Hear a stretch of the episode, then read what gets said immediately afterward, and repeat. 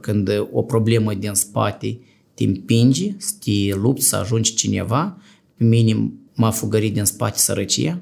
În trading sau criptovalute, cum acum fac reclamă, mulți o dau în bară că ei nu au experiență. Asta ca și cum te așezi la o mașină, nu știu, Ferrari, dar tu, maxim dacă ai mers cu căruța sau în cel mai bun caz cu un Jiguli, tata îi întreține, că soțul întreține, că ea vine la lucru, că e trist acasă, eu rămân șocat câteodată de așa oameni să mai întrebi ce vrei de la viață sau unde vrei să ajungi, dar de acolo să nu ai de unde plăti facturile sau să nu-ți hrănești copilașii, e cam un pic, după mine, e aberant. Trăiești pentru alții, trăiești pentru familie, trăiești pentru copii, trăiești pentru angajați, trăiești pentru statul acesta care vrei impozite. Și ai obligațiuni față de tot mediul ăsta, dar, dar față de mine obligațiuni nu sunt. Salut! Sunt Ion Goștiuc și vorbim la 1 noaptea. La moment am mai multe dialoguri interne, încerc să mă regăsesc din categoria oamenilor care își caută încă sensul vieții.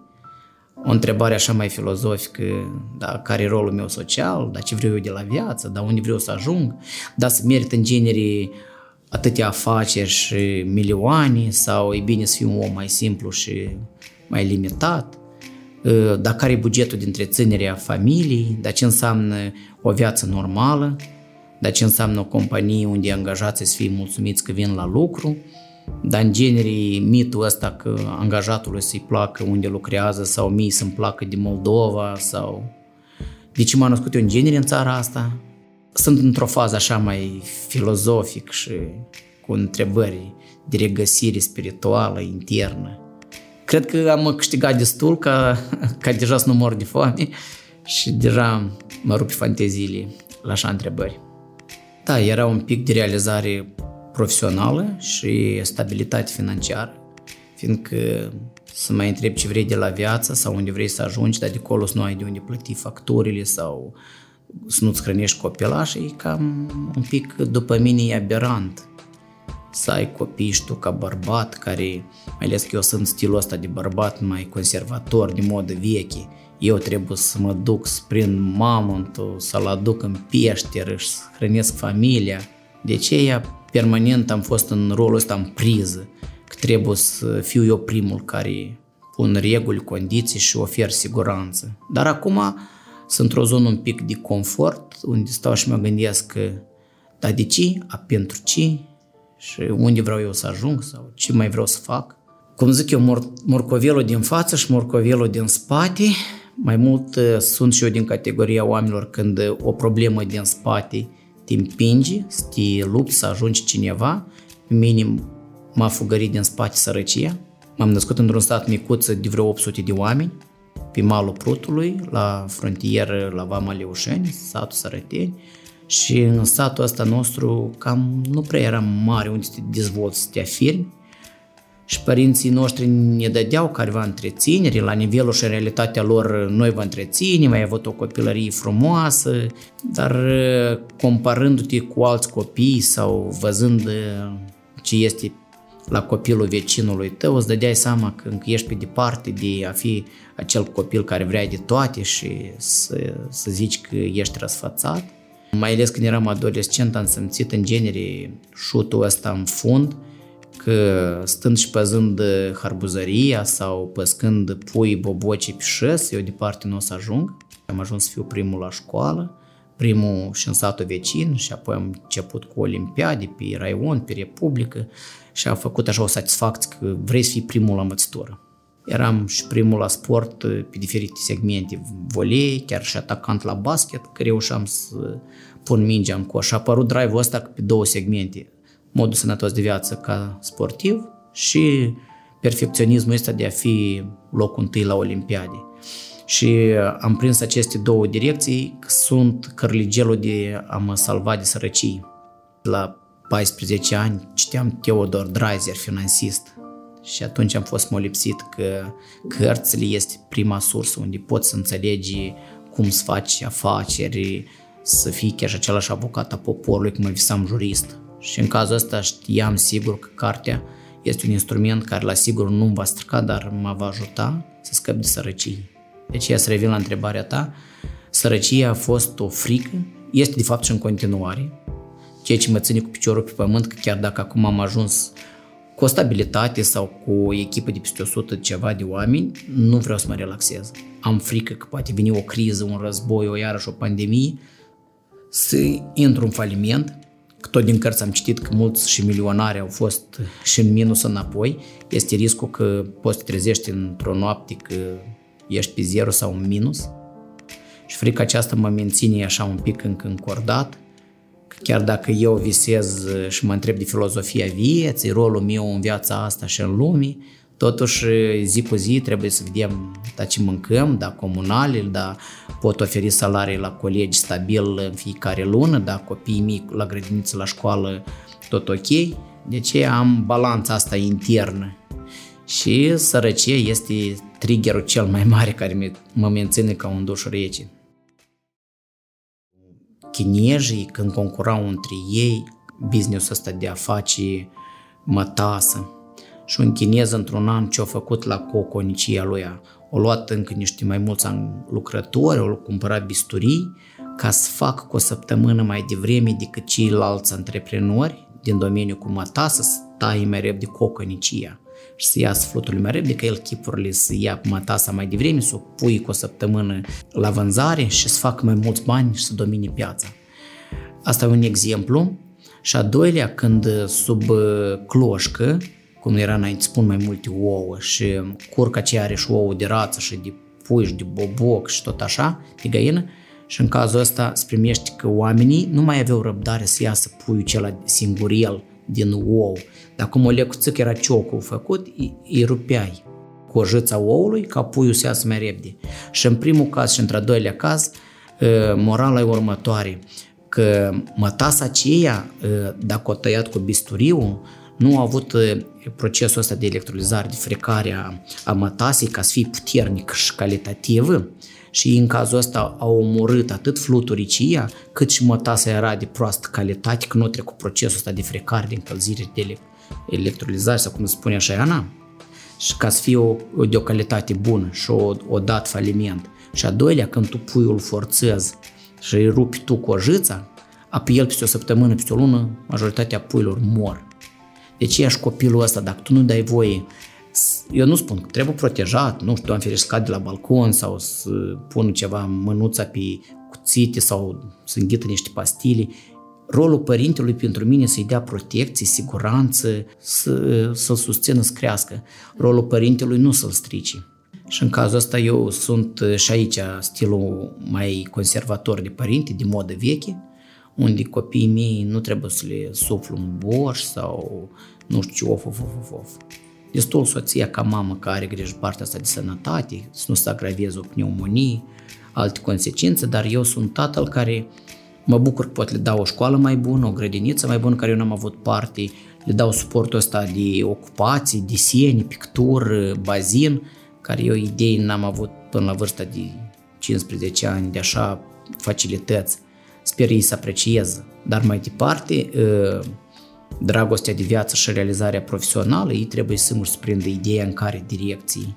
Eu le dau de ales, dar ei deja, la vârsta lor, că la mine încă sunt micuți, Coș are 4 ani Ștefănuț, Amelia are deja 6 și în cazul ăsta, până când nu, nu le pun bariere, îi las în limita bunului simț să văd cum ei se dezvoltă și se manifestă. Pot să-i aduc și la companie, să-i iau într-o excursie, le explicăm de pe acum că banii, mai ales când ne ducem în vacanță, ei nu vin din pod. Tati a muncit foarte mult pentru a ne duce la munte sau la mare, că tu țipi acum că ai văzut la alți copii că stăvălesc pe jos și tu tot vrei așa să faci și crezi că cu asta să mă șantajezi pe mine să-ți cumpăr mai multe jucării, de unde o să avem bani de munte. Bun, îți cumpăr 100 de jucării, 1000 de jucării că tu le-ai văzut la YouTube ca ce ele vând, zic copiii ce vând jucăriile și fac bani și se duc în călătorii. Dar tu îi cumperi jucăriile lui. Înseamnă că tu o să ai mai multe jucării, dar nu o să pleci în vacanță. Ce alegi? Și îi testez. Sau sunt copii care au văzut, mergem la magazin, dar prin parcare sunt copii care cerșesc. Și eu îi explic, copilul ăsta nu prea are unde să doarmă. Copilul ăsta abia dacă face bani de pâinică, dar tu ai 40 de păpuși, tu nu știi ce să mai faci cu ele. Oare cum tu te gândești?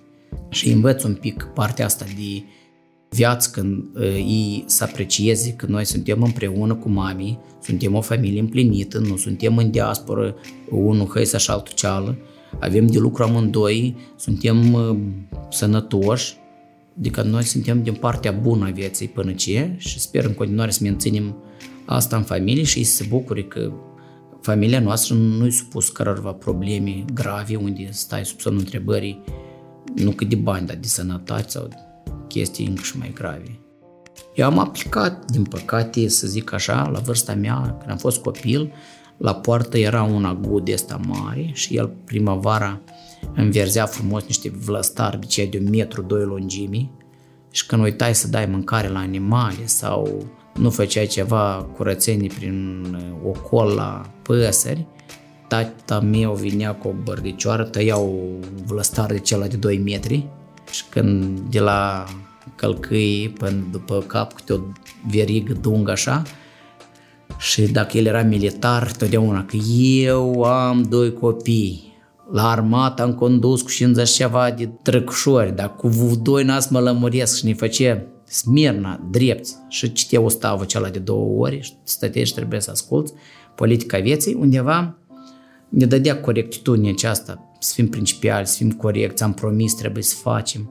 Au avut și partea bună, că am luat regulile acestea și le-am și acum de legalitate, corectitudine, disciplină, promisiune, partea rea asta, pedeapsă fizică. Nu vreau să repet totuși experiența cu tata meu care mă pedepsea și fizic cu centură sau cu varga sau pe lângă educație, corectitudine și disciplină care se transmite, partea asta psihologică de blocaj, umilință, inhibare, ură, rușine, tu îi dezvolți copilului tău, pe urmă trebuie să-l trimiți la lecții de psiholog. De ce?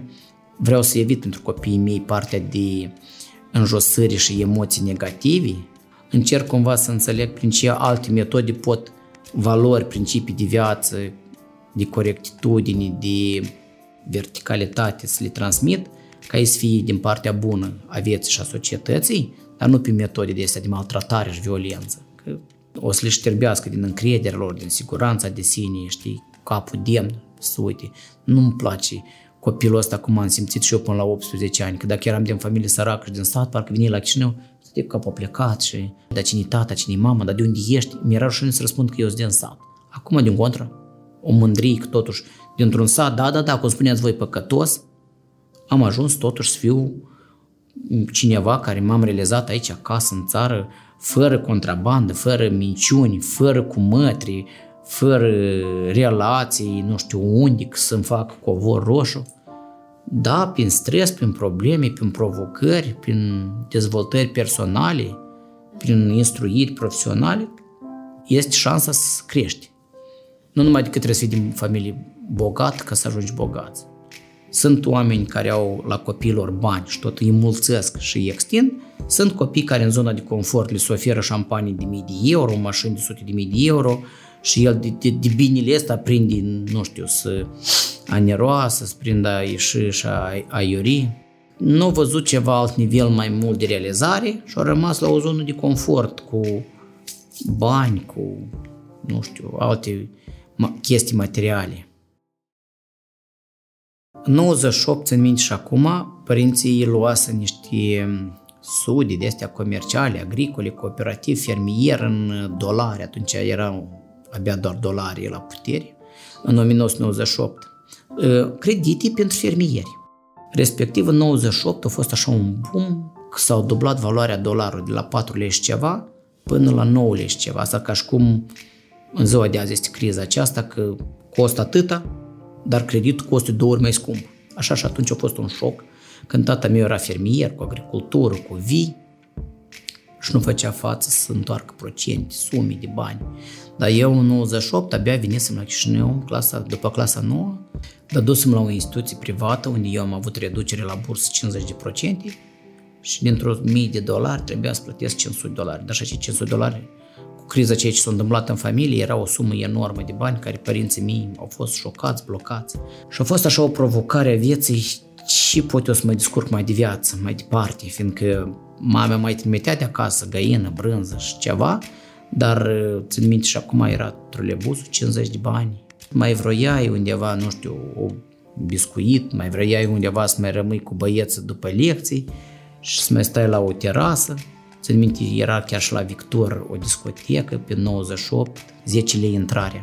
Păi și acei 10 lei trebuie să te gândești de unde iai. Se întreba un moș de meu, avea la piața centrală mesă și vindea produse. Noi îmblam uh, prin pădure și culegeam uh, ciuperci și ablipihă. Și țin minte cum ea are cătina asta niște spini mari. Și ea că așa 5-10 kg de cătină, dacă le vindeai cu vreo 20-25 de lei, 200 de lei erau bani. Prășăi, săpai prin grădină pe la oameni, adică te întreținea, adică nu am avut rușine aceasta. Cu toate că mă simțeam umilit. Cum? Pe note de 10 să învăț. Să fie eminent, cărți citite, bine la învățătură și stai să te duci să săpi în grădin la oameni sau să îmbli să culegi pe deal ciuperci, era o, un nonsens în capul meu. Și nu vedeam că studiile contează totul, că zic, poți să fii și deștept, cu mii de cărți citite, dar nu te realizează în viață. Și totdeauna mă întrebam care e logica, unde totuși, până la ce nivel trebuie să înveți sau să bagi cunoștință în cap, când ele să aducă roade. Nu le-am înțeles rostul până pe anii 2010, când deja aveam peste 25 de ani. Adică au fost 10 ani de conflict intern, la ce bun diplomele și cărțile și cunoștințele, dacă ele nu-ți aduc bani sau nu te, te întreții, să ai, nu știu, o stabilitate financiară, o demnitate, că ai ce mânca, ai cu ce te îmbrăca. Eu până la 20 de ani n-am fost la mare. Părinții mei nu au avut bani de mare. La munte am fost la 24-25 de ani. Și mai multe chestii de gânduri răutăcioase, au fost mulți ani. Până un pic acum vorbesc mai relaxat. Dar atunci eram, avem o ură. Și pe viață, pe sărăcie, și pe bandiți, și pe nedreptate. Mersi că totuși am rezistat. Puteai să dai mâinile în jos, caz în depresie, intrai pe îmbeții, pe... te duceai pe hotare și munceai o muncă necalificată să fii, cum spuneau rușii, moldovenii sluga noastră, chirpicari sau la stroică, sau prin Europa, că moldovenii sunt niște slugi și nu știu ce, și permanent am fost umilit ca naționalitate, că unii nu te duci, noi suntem în stare numai de muncă de asta la negru, fie în Europa, într-o țară, fie în Rusia, permanent cineva să mănânce să pape bine, dar noi să le fim sluji, curățenii, construcții. Și încă a fost un, ăsta un motiv adăugător, că totuși să demonstrez că din moldoveni ies și oameni deștepți, și antreprenori, și oameni care se pot realiza, nu numai decât trebuie să fugi, nu știu, și țară și viitorul să face în altă parte, dar nu și aici acasă. Eu sunt omul care demonstrez că pot și aici acasă. De aceea la cei 120 ceva de colegi la lucru tot încerc să le transmit. Problema e de realizare personală și profesională, problema e în dânși, nu Eu la vârsta mea nu avem bani de o carte. Acum în companii, la angajați le-am luat tot ce ține de Adizis, de Habar, de Loran, de Vadim Cușnir, de alte cursuri, traininguri, ce trebuie de domeniu, că e resurse umane, că e marketing, că e organigramă, că e sistem de management, că e cișlarul. Diversitatea aceasta de cunoștințe, na, eu ca antreprenor investesc. Cursuri, traininguri, gratis. Numai tu investești timpul tău și dezvoltă, investești abilitățile, competențele eu îți dau posibilitatea să lucrez, nu un simplu angajat cu 5-6 mii de lei, 8 mii, eu când aud, eu sunt șocat de așa oameni în zona de confort, că tata îi întreține, că soțul întreține, că ea vine la lucru, că e trist acasă, eu rămân șocat câteodată de așa oameni. Eu n-am avut șansa să-mi dea cineva mur în gură cărți și traininguri. Nu-mi plătea nimeni pentru mine accesul la bibliotecă. De la tutun cetăcie pe uzinilor până la Bubuiece vreo 12 kilometri flioșc, flioșc, flioșc. Sunt pe jos, nu avem bani nici de autobuz atunci. Și în cazul ăsta am mers vreo 12 km. Asta tot a fost, știți cum în viață se întâmplă ceva care ți se memorează toată viața. Pe ca ce spun acum, piciorul ceala, dacă stăteai pe loc, să îngheța. Pe urmă mergeai, mergeai, mai fugeai câte o leacă, aburie, să înferbânta. Mergeai la pas să te odihnești, dar dacă mergeai prea încet, înghețai înapoi. Iar fugeai o leacă. Și de la atunci tăcea pe unde vitanta în deală, păi troienile cele erau mari. Chiar s-a avut și bani atunci de autobuzul acela, posibil când mai mergea, că nu, nu mai curățau drumurile. și era blocat. Și, dar a fost iarăși o, să zic așa, un clișeu de șut în fund și a apărut așa o revoltă în interior de bărbății, de tării, de caracter. Băi, tu poți ceva de la viața asta sau toată viața este niorlă și ai să îmbli că e divină țara, că e divină satul, că părinții nu ți-o da că trebuie, că nu știu ce. Până la urmă, plus a fost că totuși am căutat, căutat pe cine în mine și mi-am pus mie ambiții în continuare și m-a salvat atunci de a ceda psihologic. Că au fost și lacrimi, au fost și singur cu mine însumi când nu vreau să intru în emoțiile celea, dar au fost umilitoare. Au salvat totuși primele rezultate de bani. Prin 2003 era așa un trend atunci între oameni cu 3-4 mii de euro să duc prin Polonia, prin Italia, ilegal. Îi duceau prin păduri, prin ape, muriau oameni, nu ajungeau. Era o perioadă când luai bani la procente, 10% în valută pe lună, adică un om care lua 3-4 mii de euro trebuia să plătească 300-400 de euro pe lună numai procente la cămătari, la, nu știu, care dădeau bani la procente. Și atunci ca om, iarăși a justiției, ca jurist, care începător, măcar ca student, hai să zic așa, am fost revoltat, că mă gândeam că multe grupări de iar bandiți, șmecherii duceau și eu spuneam, băi, ce se poate făcut în țara asta? De rezolvat la oameni problema să ajungă unde vor ei să migreze la o muncă, dar nu la negru și nu prin păduri și nu prin torfuri de astea ascunși, sub furi, nu știu unde. Și a apărut ideea cu actele românești, cu cetățenia română, fiindcă din 1996 oamenii au început repatrierile. Și până anii 2000 se vindeau repatrierile cele cu câteva sute de dolari. Puteai să faci bani și cu asta. Și a apărut chestia, bun, hai noi ca juriști să-i ajutăm legal, corect, dar și oamenii ăștia să ne plătească să nu fie mințiți. Și rezolvăm două probleme. Noi să ne întreținem financiar, doi, oamenii ăștia să aibă suport legal juridic de la noi. Doar că Just Consult până la urmă, în 2012, în loc de ONG, a devenit o companie juridic privată și până în ziua de azi este o companie privată, dar și până în ziua de azi deja Just Consult mm, țin minte de la, prin 2003 primele întâlniri la Havuz, la Unic, la Subterană, vineau oameni din sate. Eu atunci publicam în Macler anunțuri Ivan Mihailovici. Eram un copil de 21 de ani, cu, dar eu puneam anunț, nu era atunci internet, maxim dacă era Mirc și Faces, Facebook, da, prin 2015, 2014, dar nu mai țin dar în fine, erau atunci când noi puneam anunțuri în Macler Ivan Mihailovici și eu țin minte că aveam niște vizici simple, cele tăiate așa și oamenii veneau la întâlniri la Havuz la Unic, noi ne întâlneam și oficiul meu era terasa aceea de lângă Unic. Și în fiecare zi beam câte vreo 10 ceaiuri, vreo 5 cafele până mi-am dat seama că totuși dintre atâtea ceaiuri și cafele se poate luat un oficiu de asta de vreo 20 metri pătrați și cât așa am început întâlniri cu oameni, cu probleme, cu acte, cu documente. Noi ca juriști mai ușor înțelegeam din concordanță în acte, de stare civilă, probleme cu documente, au depus la cetățenie. A apărut și afecțiunea asta față de imobiliare, avem niște hărți că tot Chișinău, Bobuieci, Stăuceni, Durlești, eu știam oameni, cine cu cine s-au divorțat, unde nu-i moștenire, ce probleme are cota cei de pământ, care e problema la notar. Și lucram la comisioane și lucram pentru niște, pentru niște cetățeni străini, ciprioți, italieni. Lucram la 2-3% comision, cumpăram pentru cineva. Eram intermediar, dar acelea 2-3% însemnau și 1000 de euro, și 2000 de euro. Adică de pe 2003 până în 2008 puteai să faci 1000-2000 de euro pe zi. Adică din sărăcie, când scapi la făcut bani, Minusul că nu am avut educația asta și financiară, știi, ca finansist, adică am evoluat în traininguri, în ONG-uri, în proiecte, dar a păstra banii, a pune la ciorap, a reinvesti, a avea un fond de rezervă, n-a fost.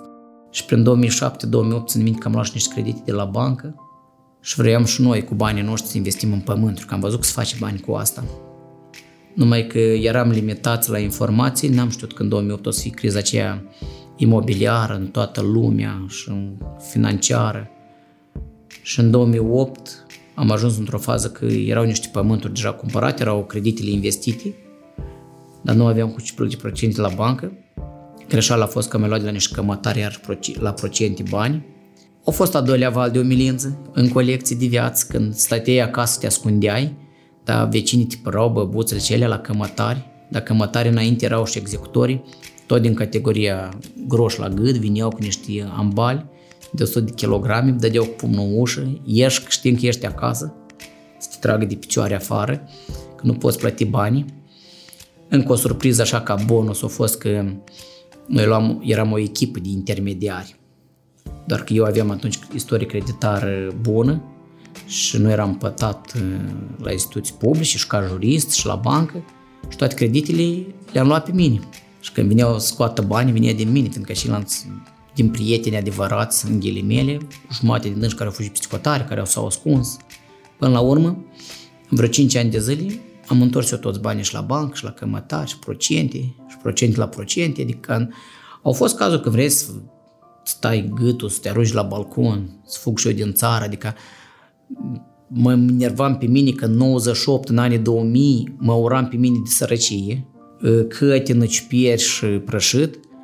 M-am enervat pe mine că în 2003, 2005, 2007, 2008 am ajuns succes și bani, dar asta a fost doar 5 ani. Și am dat-o iar cu fundul de sărăcie și de probleme și de prostie omenească și toate discotecile și distracțiile cele mi mișeau pe ochi că am fituit toți banii și am cheltuit și n-am economisit nimic. Și de atunci am mai învățat și lecția că totuși în viața asta este egoismul omului și interesul oamenii, într-un final, 99% tot să vând și să dau pe interes, de aceea te unești după careva valori și interes. Și cu soții sau cu prieteni adevărați. Totul depinde dacă au ce pierde ambele părți, ei vor fi împreună. Dacă cuiva e mai interesant, adică va sări în altă barcă. Nu aștept să-mi facă jertfiri nimeni, nici copii, nici soția, nici angajații. Vreau să-i mențin prin interes, de ce eu întreb des în ziua de azi care e interesul tău, ca eu să știu ce pot să fiu de ajutor, de valoare, fiindcă cu cât de sincer vei răspunde tu, asta ne va menține pe noi într-o relație de muncă, de prietenii, de viață sau ceva. Deci ea nu mă sfiește. Mai bine decât să simulăm că noi suntem din plăcere sau pur și simplu noi. Totdeauna este o oarecare interes. Numai că mulți nu vor să-l vorbească sau alții nu-l, nu, nu conștientizează. Înainte, pentru idei de afaceri se plăteau bani. Acum, milioane de idei, toate profitabile, internet și Google e plin. Pentru acum, gata, s-a devalorizat de a cumpăra idei de afaceri. Acum ele sunt gratuite. Plin internetul de idei de afaceri. Și toți vorbesc de ele. E mai mult lipsă că nu este exper- expertiza și experiența. Că dacă mulți ar ști să repare mașini, mulți ar ști să construiască căs uh, calitative, mulți ar ști să facă acte juridice, asistență, s-ar băga mulți. În trading sau criptovalute, cum acum fac reclamă, mulți o dau în bară că ei nu au experiență. Ei să bagă că cineva a zis, cineva i-a atras, cineva le-a vândut ideea că asta e profitabil, dar oamenii nu au experiență. Asta ca și cum te așezi la o mașină, nu știu, Ferrari, dar tu, maxim dacă ai mers cu căruța sau în cel mai bun caz cu un Jiguli, dar tu pe mașină sport de a face drift, deci supercar, tu nu mergi. Păi presupun că peste un kilometru o dai zbor de pe traseu. Și câteodată faza asta de business este ca o ghelotină. Când tu te bagi sub tank, dar nu știu unde te bagi. Domeniul antreprenoriatului și business este și a doua monedă și pericol. Poți mori de la stres, poți cazi în depresie, poți cazi în bețâi, să te sinucizi, mulți oameni nu sunt pregătiți să piardă. Mulți oameni nu sunt pregătiți de a face față riscurilor, de a da faliment, de a lua responsabilitate, de a nu ceda. Mulți, mulți, mulți focusați doar partea frumoasă și rozovă, știi? Chiar că fac și să meargă și să angajez și să pun la lucru și să am de unde plăti chiria, impozitele, buget de reclamă, alte cheltuieli. Și când prinde a intra în probleme, atunci omul nu-i pregătit de probleme. Dar cum te pregătești? Cărți, traininguri gratuite, dacă nu ai bani să le cumperi, măcar gratuite. Și cum să zici, o mie de ore sau 10.000 de ore în ceva. Că dacă vrei să devii expert în marketing, 10.000 de ore investite din viață, 10.000 de ore sau 1.000 de ore sau cât acolo. Da, în cazul ăsta tu citești totul despre Google SEO, Facebook, targetări, avatarul clientului, audiență cald, reci fierbinti, site-uri, copywriting și majoritatea, maximum calculator, cu acces, acces gratuit la internet, presupun, dacă nu ai găsești Wi-Fi sau un abonament de 200 de lei lunar, ca așa ajunge în ziua de azi 200 de lei, ca tu să stai pur și simplu să citești ca nebunul în rus, în engleză, în român, marketing, marketing și tu deja o iei în direcția aceasta. Fix așa despre resurse umane. Dacă tu vrei să fii în resurse umane, adaptare, integrare, securitatea muncii, acte, recruiter, CV-uri, tu devii fanat în asta. Adică tu deja trebuie să fii bolnav de ce-ți place ție, dacă îți place într-adevăr resurse umane sau marketing sau vânzări. Păi câte cursuri de vânzări, lupta cu obiecții, triggerii, avatare de clienți, prelucrarea clientului, mai scump, mai ieftin sau point of difference de concurență sau nu știu de ce. Gratuități peste cap. Înainte nu era așa ceva. Lumea parazitează și sunt lenoși. Ce spuneai tu de copii? Păi acum așa adolescență. Eu când aud, e că eu sunt din generația Z, X, Y. Asta este o scuză. Dacă să începi un război sau o criză, se termin toate generațiile X, Y, Z. Când tu mori de foame sau de sărăcie sau de probleme, foame când îți gheoră emațiile, e tot una că tu stai cu iPhone-ul în mână și ești generația Z. Și fata aceea visează, nu știu ce businessman să fie să-i facă viața fericită sau angajatul acela poate găsi un angajat prostalan, un angajator care să nu-l controleze, să poată să simuleze că el lucrează. Nu cât e să amăgești un angajator. Că eu spuneam și la mine, bun, eu, eu mă duc de la lucru, am și eu întâlniri, ședințe, să vă extind, să vă dezvolt, să mențin compania profitabilă, solvabilă, tot uh, frumosul ăsta antreprenoriatului. Voi, lipsa mea, puteți să simulați, să o bați în cap sau să minciuniți KPI-ul sau să faceți alte șmecherii. O lună, două, trei, păi văcuți ajust consult, slăbiește și în loc de uh, lapte cu smântână și încă gras, a să dăm mai puțin lapte până se terpește. Bun, te mulți la alt angajator. Două, trei luni de simulare de probă și tot așa îmbli. Câți angajatori se duci din asta?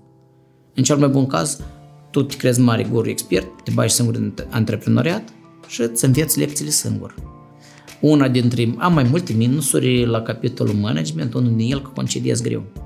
Sunt șantajat că nu am dublur uh, pe post și îmi dau seama că lipsa de personal de pe piață până recrutez un om nou, caută, îl învață, îl instruiește, îl adaptează, îl integrează. Îl... Mai vine câte un director de vânzări Antoșca, care când îl întrebi despre abilități, competență și dezvoltare profesională, el se uită la tine, u, și stai bun, tu te visezi, unde ai fost, unde ai lucrat până acum, cine te-a luat ca director de vânzări și ce ai rezolvat. Arată-mi case-uri sau presupun dacă tu ești director de marketing și zici că conduci echipă. În ce instrument de planificare ai lucrat? Da, ce înseamnă time management sau controlul, abuz de control, lipsă de control? Sau din 8 etape a delegării, zi vreo două, trei, cum tu ceva verificai, delegai task sau calendar, în ce software ați lucrat. Și eu rămân șocat că ei visează. Și eu presupun că ei până în viața lor au simulat o leacă și le-au reușit. Și mulți uh, oameni se amăgesc pe ei în valoarea lor, își umflă valoarea. Și din lipsa de personal, încă și mai tare se agravează plus valoarea lipsei de resurse umane. De aceea, cred că în continuare, în vreo 10-20 de ani, se va pune accent mai agresiv pe inventarea roboților sau inteligențe artificiale care să înlocuiască multe profesii. Șofer de tir, de taxi, de casier la magazini, unde e posibil de înlocuit omul, o să înlocuiască. Și multe profesii, dacă ei nu se avansează sau nu cresc sau nu uh, se mențin moderni și de folos societății, vor fi pur și simplu excluși. Nivelul nostru antreprenorilor și dezvoltarea noastră antreprenorilor și cifra de afaceri antreprenorilor, expertiza noastră antreprenorilor e partea mai sănătoasă a societății. Și ca plămâni în societate care respiră Păi cum respiră antreprenori, așa respiră economia. Cum respiră economia, așa respiră uh, profitabilitatea în țara asta. Pentru că banii trimiși de psihotare acasă, discoteci, bețâi, copilași de ăștia care au 50 de euro sau alte sute de euro la sărmanii părinți care lucrează, îi răbisfitui. Dar antreprenorul are misiunea că din banii ăștia să fac ceva. Le vezi cu nuci, nu știu, companii transport, construcții, alte investiții în economie. Antreprenorul poate oferi mai mult sau mai puțin locuri de muncă în dependență de cât el e de descurcăreț ca antreprenor. De ce e dacă eu ofer 20 de locuri de muncă sau acum am aproape 30 de locuri de muncă, este o diferență. Dacă ați pot oferi 500 de locuri, 1000 de locuri, mai mulți oameni să fie fericiți cu o stabilitate financiară lunară. Respectiv, oamenii ăștia când sunt la lucru, nu degradează.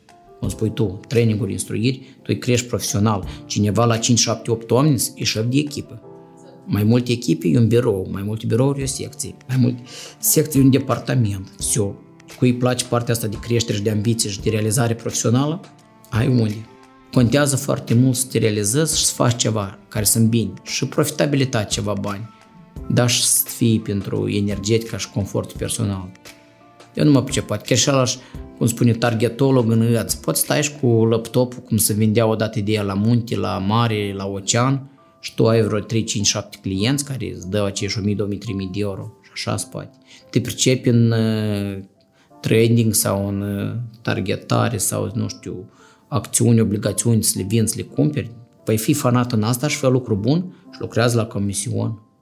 Poți, nu știu, arhitector, designer, pictor, muzician, pentru că antreprenoriat înseamnă totuși să-ți placă să conduci cu oameni, să ai răbdare la 100 de ședințe de one-to-one, zilnică, lun, trimestrială, lunară, de 10 minute, de o oră, scopul ședinței, subiectele ședințele, rezultatul ședinței, prioritatea zilei, prioritatea lunii, trimestrului, strategii pe un an, cum o descompui pe bucăți pe lună.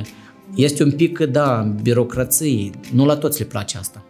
Eu glumeam, uh, spuneam că pe lângă jurist și antreprenor, mai degrabă în ultimul timp deja sunt ședințolog.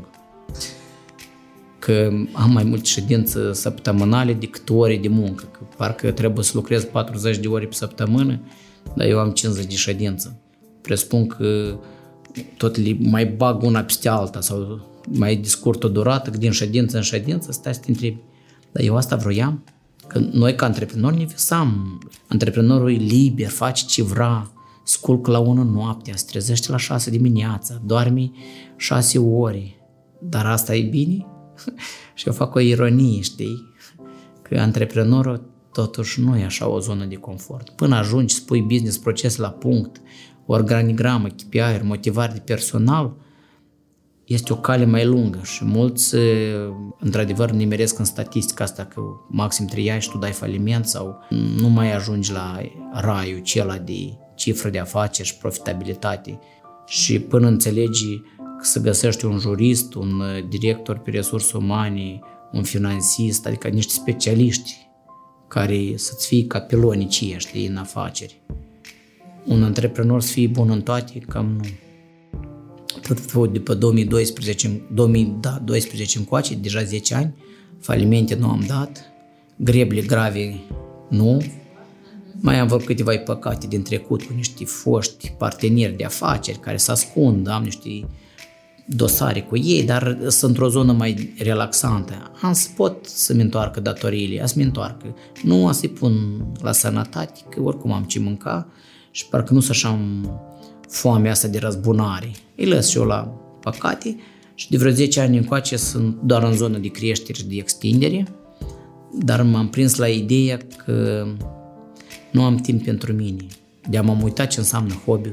Nu am timp să meditez. Am învățat foarte bine la cursul time management că trebuie să lași time slot între ședinți cu o mică pauză, că dacă ședința e de o oră, lasă 15 minute, dacă întâlnirea e de două ore, lasă jumătate de oră. Teoretic le cunosc, nu le aplic în practică.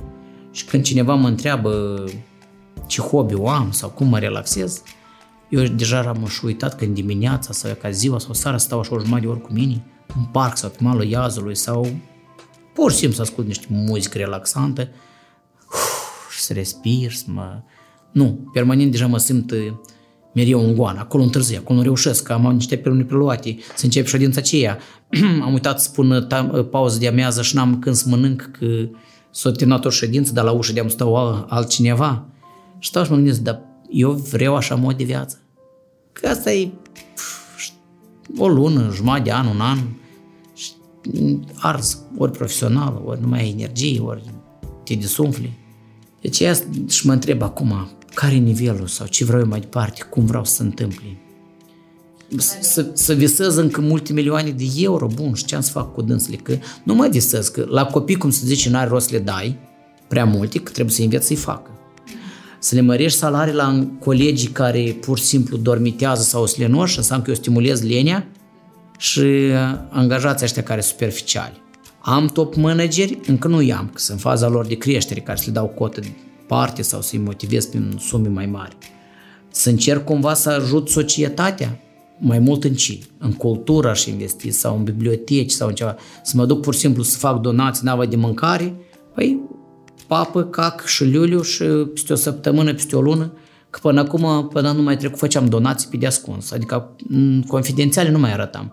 Colegii la marketing anul acesta, hai să facem și la azil, hai să la facem și la casă de bătrâni, hai să și 120 de copii am ajutat cu echipa Jos Consult în familii mai vulnerabile, hai să ajutăm și la o biserică, hai apoi la altă biserică, adică toate astea niște angajați, colegii am mai ajutat care aveau niște probleme personale, că zic, să nu ajut numai străinii. Și stau și mă întreb, bun, că am ajutat vreo aproape 10 proiecte. Numai ce am făcut, am, le-am publicat, că marketingul a zis, hai să arătăm, să motivăm și pe alții să facă donații. Dar ce a înțeles lumea? Că Ion, sau și cel puțin să laudă sau își arată, înseamnă că la dânsul poate. Și s-au intensificat mesaje, apeluri și mai mici și mai mari, de jăle, că e așa. Și deja batem partea asta că și pe mine ajută mă, și mie îmi trebuie, și eu mor. Și la altul ceva se întâmplă. S-a provocat așa un val că de-am, nu știu dacă este o satisfacție să fii și donator. Am nimerit într-un domeniu nou. Când tăceam și făceam, ajutam și nu trebuia să fac nici PR, nici reclamă. Se folosesc, da. Oamenii totuși sunt lenoși, mai ales când ai observat că odată, odată, nu mai povestesc și un oameni, dar nici la mine. L-am ajutat odată, am ajutat a doua oară și am s-a format o frecvență. Mă las câte vreo două, trei luni și se întâmplă. O leacă versiune diferită. Am un trebușie și acum peste trei luni s-a întâmplat altceva și zic, băi, asta e ca în anecdotă, zic, la tine vreodată să fii belă e palasa. Că numai ciorna e ciorna e ciorna, la tine numai ciorna e palasa. Tot la tine numai rău. Sau poate tu l atragi sau tu ți-l faci. Sau tu deja ai o listă de antreprenori sau de persoane și îmi lătăți cu povestea vieții. Poate și e adevărată, nu știu, că acum sunt eu păcate, da? Deci nici nu știu cum e mai bine. Mai mult dacă să mă bag în politică, să fii ca un Iisus Hristos, că trebuie să fii real, să nu vrei bani de la oameni, de la țară, să nu mai furi, să nu măgești, să fiu prin partea real valori. Iar că eu ca antreprenor am câștigat și mă întrețin normal, bani nu mai trebuie, înseamnă că eu un politic doar să fiu real de folos moldovenilor față de frații români care ne discriminează că moldovenii sunt niște țăranși și proști, față de Imperiul Rus care vrea extindere și vrea anihilări și Moldova asta ba, a fost a turcilor, ba a rușilor, ba a românilor, toți au fost să rupă aici, de la munte, de la mare, de ce? Când ne întreabă cineva de patriotism, dar un cetățean ca să fie patriot, statul trebuie să-l, să-i dea ceva viitor, să-i ajute cumva cu familia, cu copii. Dar moldovenilor parcă nu știu cum tăți ne-au bucățit, ne-au rupt în toate părțile. Nu știu, copiii mei cu ea să rămână. Și eu, în rolul meu social, încă nu m-am identificat. Că politică nu vreau, Iisus Hristos pentru societate încă, parcă tot încă nu vreau, că nu m-am regăsit, dar pur și simplu să te duci în mâini pe mâini și nu mai ești, ce lași din urmă. Doar, cum am spus, antreprenorul din mine mă bucur că ofer impozite, locuri de muncă, rezolv probleme juridice. Sunt adică util, nu sunt un parazit și un, un om destructiv. Dintr-un milion 300 de moldoveni cu cetățenie română din 1996 până în prezent, în 24 de ani, 1.300.000 de moldoveni au pașaport românesc.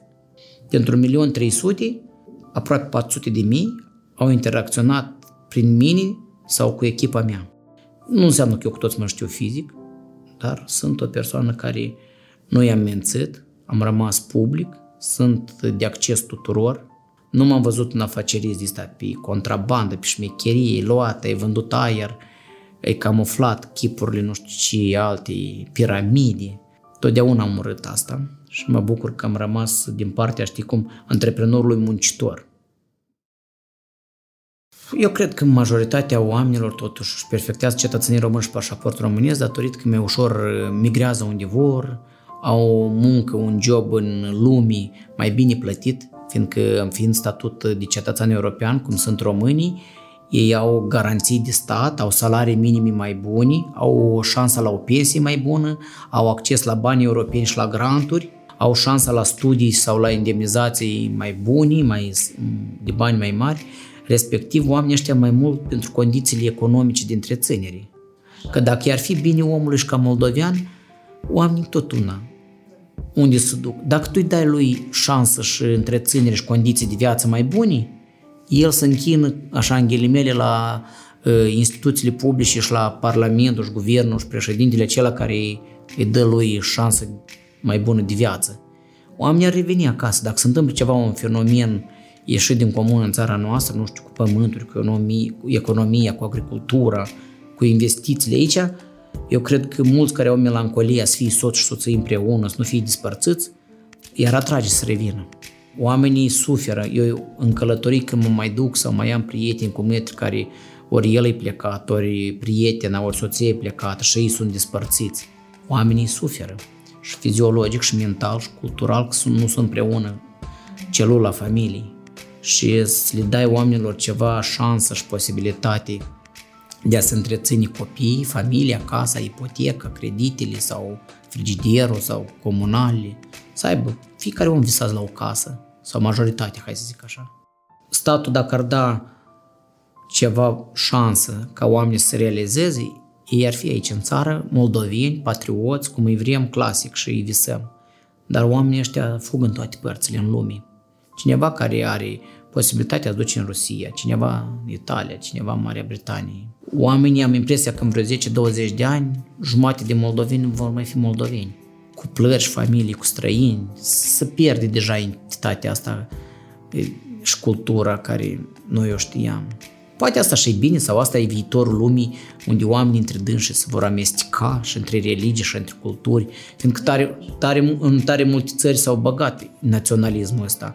Germanii, vikingi sau cu sânge albastru, musulmanii trebuie să domine creștinii, Imperiul ăsta trebuie să anihileze că noi avem spirit de imperiu și tot ce e lângă imperiu el îi mănâncă și înghit, știi, ca vecinul cel mai gras. Să-ți mai iei ceva din grădină, gardul cela nu mai are hat să-l împing, așa adică intuiția mea spune că până la adânci bătrâneță, dar asta înseamnă vreo 20 de ani, este riscul la un război mondial în forma asta gravă, clasic, care zboară rachete, lumea se împarte în 2, 3, 4 bucăți, ă, grupuri mari de țări împotriva la alte grupuri. Ceea ce se întâmplă acum la noi, la frontieră cu Ucraina, Rusia, asta, asta încă e așa.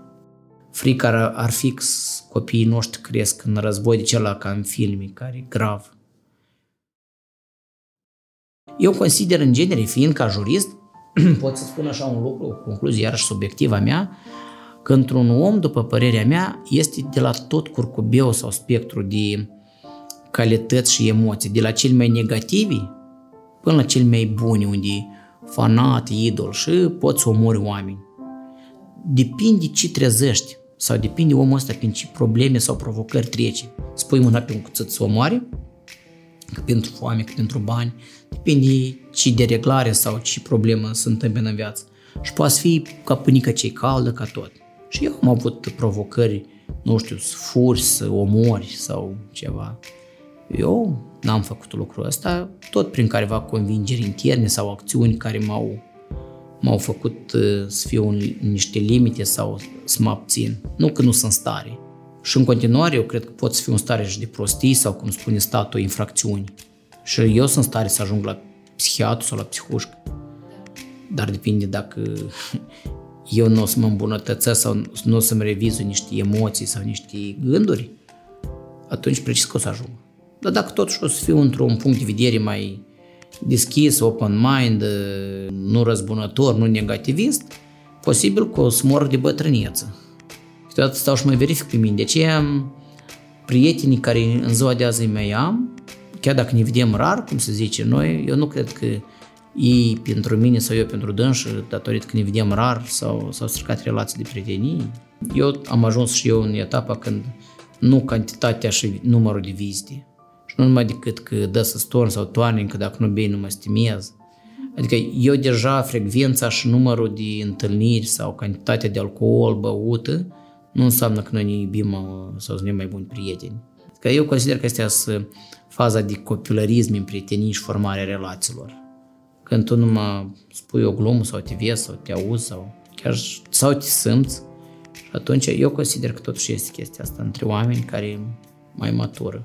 Cum ne visam noi odată să fim o echipă mare, împreună de prieteni, în un cerc mai mare, la munte, la mare, la distracții, la fotbal, în alte ceremonii, evenimente de viață. Din visele cele din copilărism au rămas numai vreo 2-3.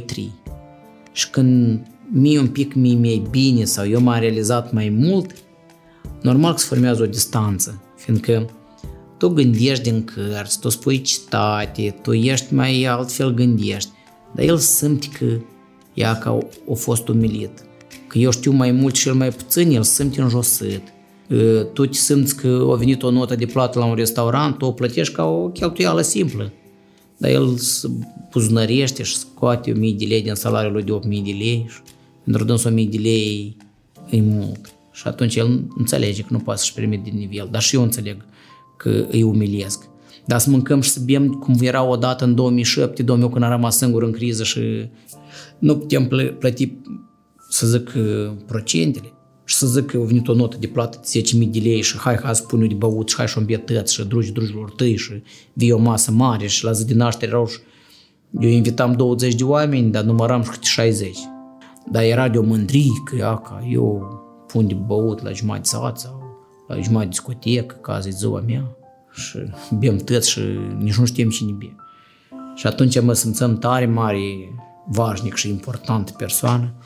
Eu nu vreau așa cu prietenii mei acum, banii munciți cam deja, ea că acum mai apreciez. Înainte veneau, după sărăcie, au venit ușor, s-au dus repede. Am o categorie de prieteni care, în loc să evoluez, că eu îi propuneam, hai la training dar tu mai ai, cu spui, eu plătesc, hai cu mine. Să râdeau de mine, dar și mai scos la training că mai să bebeam o bere.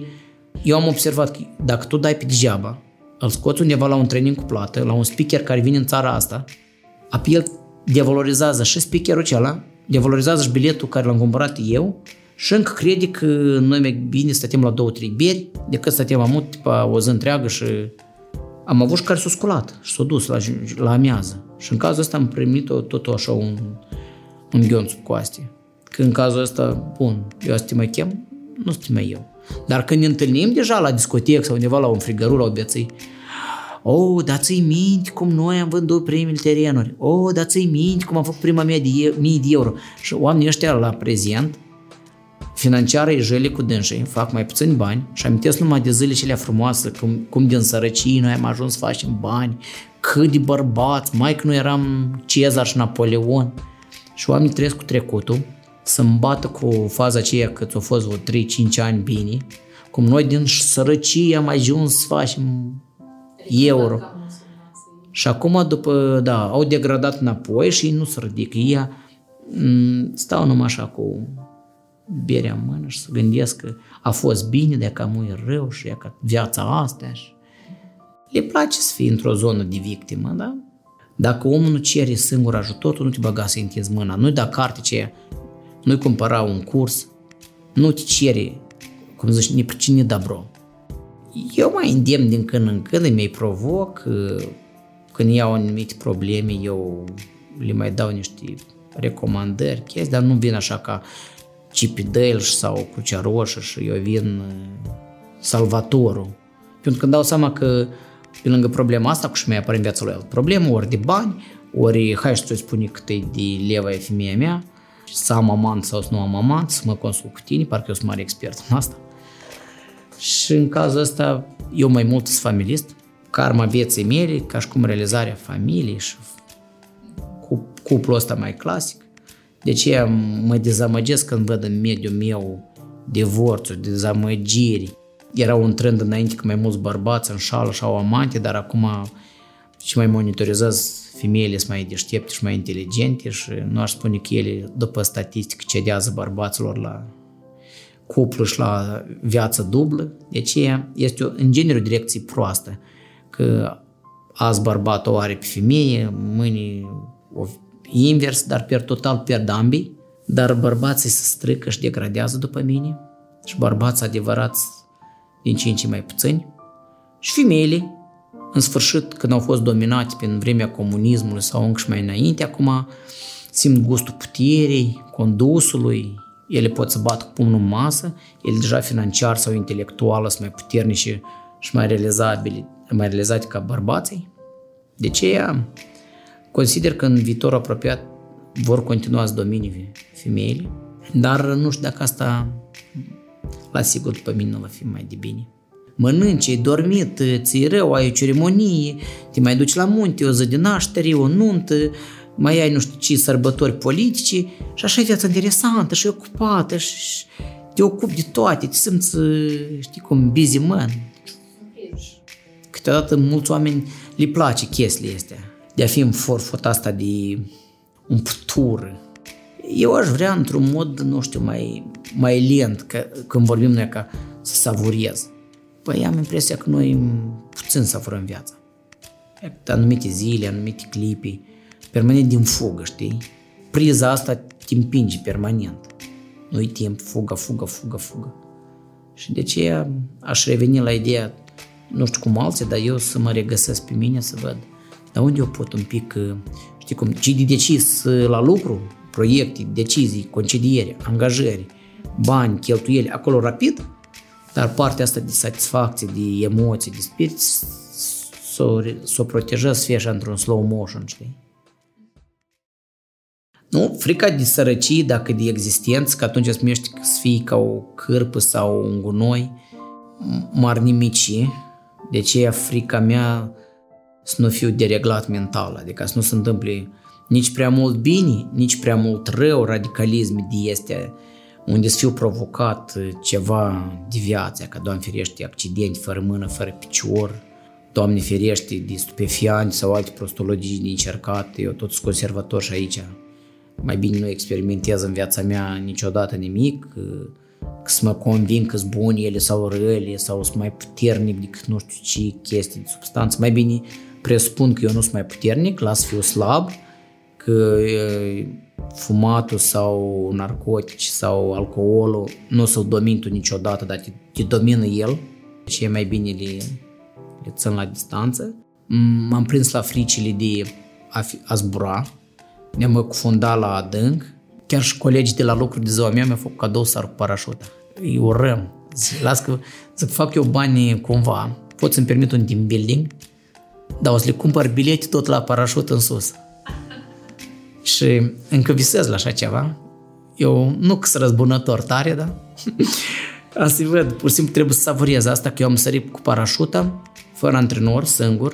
Adică am, am fost antrenat teoretic vreo 3-4 ori, s-au făcut niște simulare de parașut acolo la un aparat, dar în aer am zburat unica cine m-a susținut soția.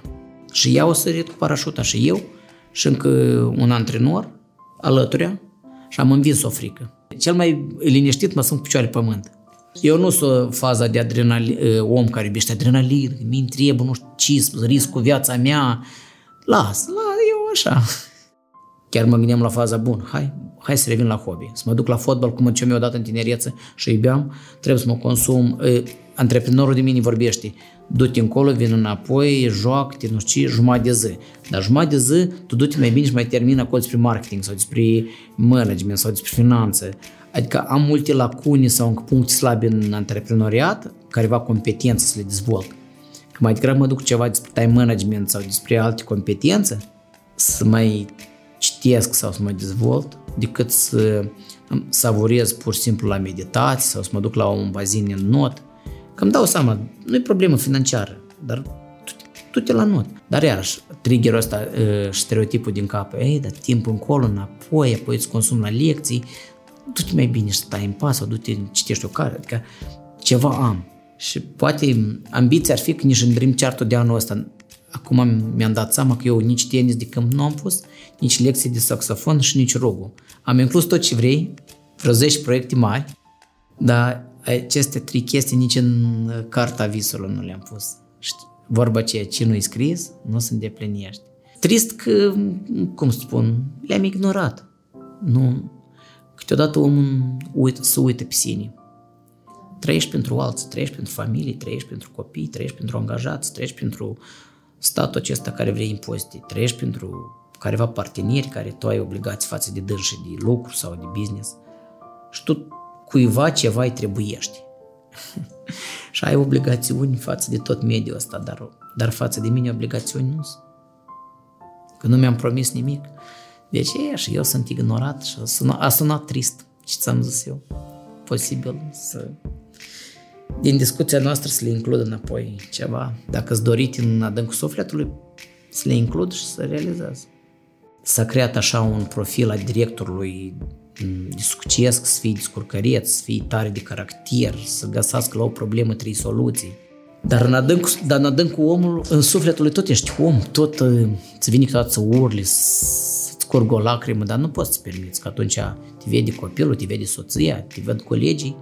Cred că la 80 de ani sunt bătrânel de cel la care știi, pielea și osul, dar el uh, să mișcă și să duce și încă baterie, că nu știu de ce intuiția mea de după 80 de ani, dacă nu mai vrei mâncare bună și băuturi de brand și întâlniri de astea de pafos, mă văd parcă în slujba societății mondiale, ca ceva, nu știu, traininguri, cursuri, ceva învăț, un fel de iogin de asta, parcă m-aș da altora.